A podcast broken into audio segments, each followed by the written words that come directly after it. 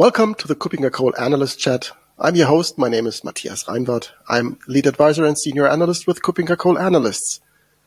My guest today is Mike Small, and we are finishing our series of episodes around the topic of hybrid IT and the many topics that are um, in that um, headline, hybrid IT. Uh, we want to talk about future trends. Hi, Mike. Good to see you again. Uh, hi, Matthias, and thank you very much for keeping inviting me to these uh, these wonderful things. So, um, in in the past, we've talked about uh, how the environment, the ways in which uh, IT services have been delivered, has become fragmented with things in the cloud, things on premises, and things around the edge. and that this has led to governance and management challenges and that the key approach for an organization is to find a common governance platform from which to uh, uh, govern the overall uh, mixture of these things. So everything's going to get easier, isn't it?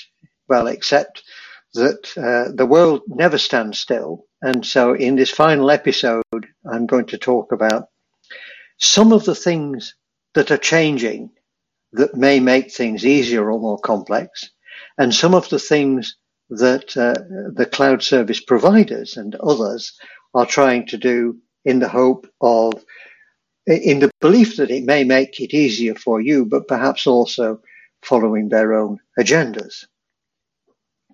Now, one of the uh, interesting things is that uh, a lot of the way in which IT services are delivered is not actually from a data center.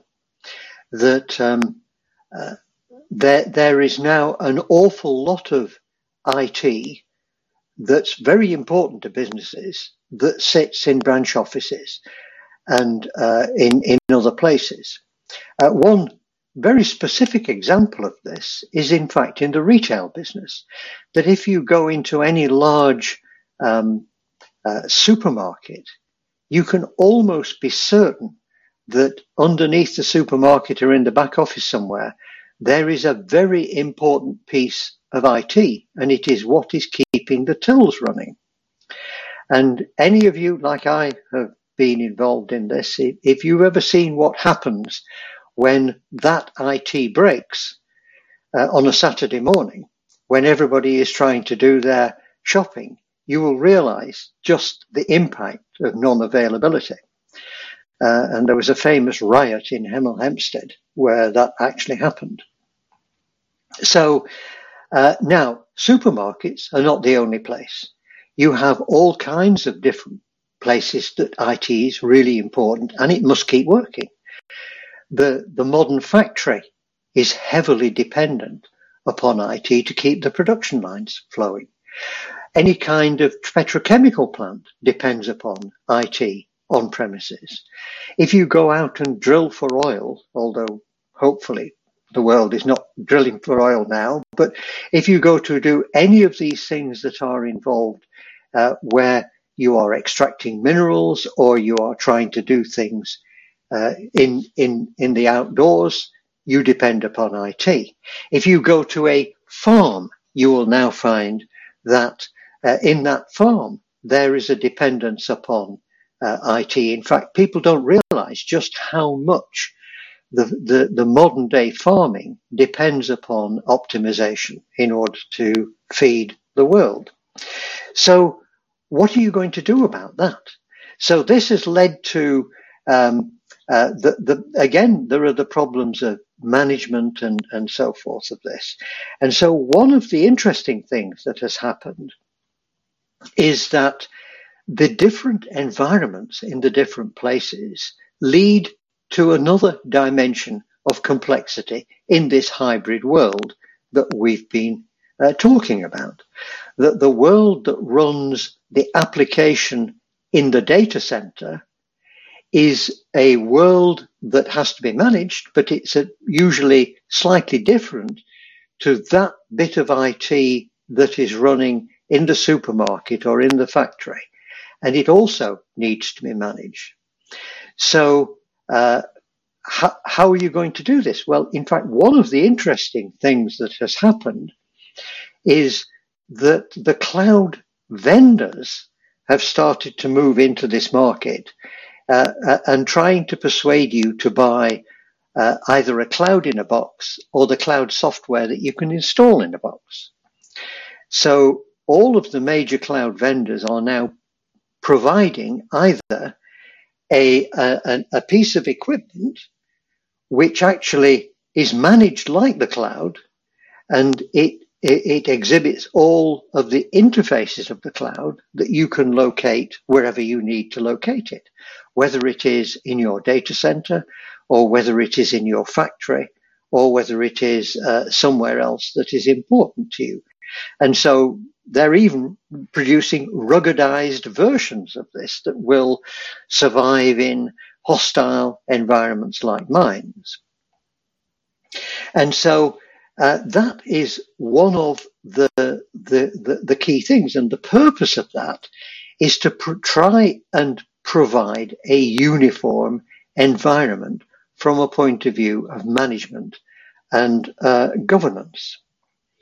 Uh, now, so interestingly, we have some of the vendors that uh, some of the cloud services, like for example, Microsoft that have uh, uh, the Azure stack, and with AWS you have uh, a, a, range of things, including AWS Outposts, both of which exhibit that kind of characteristic, but allow you to effectively extend their cloud into your premises um, and make various claims for uh, what it can do. Now, on the other hand, you have uh, another approach uh, from from the IBM cloud, where they they've got IBM Satellite, which is a piece of software which you can install, and they hope you could install in other people's other cloud vendors' clouds, so that they can give you that management that way. So that is one of the approaches that is is is trying to um, persuade people that that's a, good way of doing it, and that allows you to solve some of the compliance problems that were causing problems. Because if you have to have geographically located data, then you can ensure that is geographically located by actually physically controlling where that server is. Now, at the same time as that is happening, you have another completely different approach that is coming through the so-called hyperconverged infrastructure. So there is this sort of hyperconvergence um, software that is uh, uh, uh, appearing nowadays like Terraform, which is sort of allowing you to build your cloud in your data center by having the software defined data center. And that is further being um, uh, made complex because many of the big hardware vendors have realized that actually, in order to make it easier for people to buy their hardware without capital expenditure, you can now buy what is effectively um, uh, a server as a service or storage as a service. So what happens is you somehow are given a physical piece of hardware that sits where you want it to sit, be it in, in a, an Equinix data center, be it in uh, some kind of co-location data center, or being in premises or in your um, back office. And uh, well, you buy a certain amount of capacity in this, and what actually Dell or HP or whoever delivers may actually exceed that. And but you only get charged on a subscription for what you use. And moreover, what will happen is that the hardware vendor will say, well, we will give you a service level agreement, which says that if something goes wrong with that? Well, first of all, we will monitor it. And if something does go wrong with it, then we will take responsibility for fixing it. So you don't have to uh, raise the trouble tickets and chase and so forth. That that's all done for you. Now, has that made things simpler? Or has it made things more complicated? Uh, in in some ways, it's changed the whole game. Um, and to to sort of look at some of the things that you can say. If you are using a cloud service and you say, well, I've got this server over here and I've got some data in here. The cloud service invariably gives you a very simple API which says, well, actually connect these things together or move them around. And how they do that is cloud service uh, intellectual property. If you try to do that yourself with any of these things, you find it's actually really quite diff- difficult, even using these hyperconverged infrastructures. And you're now starting to get those tools being provided for uh, the individuals to try and uh, the individual organizations to try and do it. So it, it, it looks good, but it actually is just even more complicated uh, to uh, to manage. Then, if we go back to our story about um, where, where earlier on we were talking about how, uh, with our container based way of delivering um, services, that your uh, components that deliver your service are all now located in different parts. So, uh, if you then look at the problems of management of the network in a container based delivery of an application, you need a completely different level of network management to be able to optimize how, in fact, even to understand how the performance of that overall application is being determined by the network. The performance of a container based application is no longer determined by the server it will be determined by the network. And so there are now network management tools and network um, uh, network devices that are being delivered by the big network vendors. So with that, uh, I'm going to say thank you very much for listening to these uh, to, to my musings on on this subject, and I hope that uh, this has been helpful to you listeners. Absolutely. Thank you very much, Mike, for, for sharing your experience and your insights also for, from, from just most recent research around the topic of how hybrid IT evolves and actually has come full circle uh, from on-prem to the cloud, back to on-prem, but cloud on-prem. Um, so this is really interesting to hear.